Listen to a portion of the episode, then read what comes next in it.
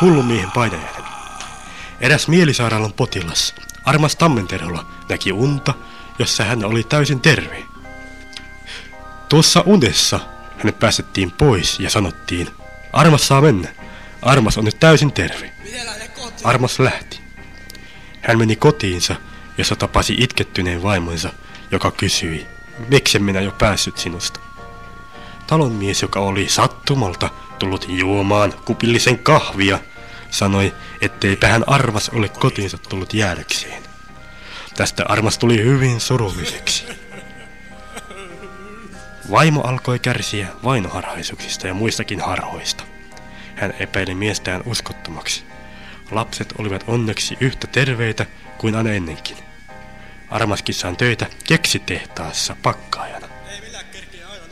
Perheoloihin se vaikutti niin, että mustasukkaisuudesta punainen vaimo vietiin mielisairaalan pakastimeen viilenemään.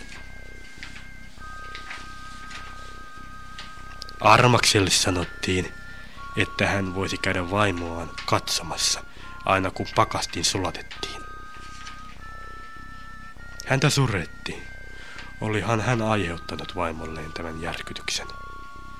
Hänen mielenterveytensä ei vain reistailut. Lopulta hän tuli niin epätoivoiseksi, että alkoi teeskennellä mielisairasta. Hänet herätti hänen oma kauhuhuutonsa. Seuraavana päivänä hänelle sanottiin, te olette täysin. Hänen huutonsa voimasta katosta rapisi laastia heidän päälleen. Et kai tarkoita, että pääsen pois. En. Aion vain sanoa, että minusta te olette täysin toivoton tapaus. En halua mitenkään aliarvioida kykyjänne parantua, enkä suggeroida.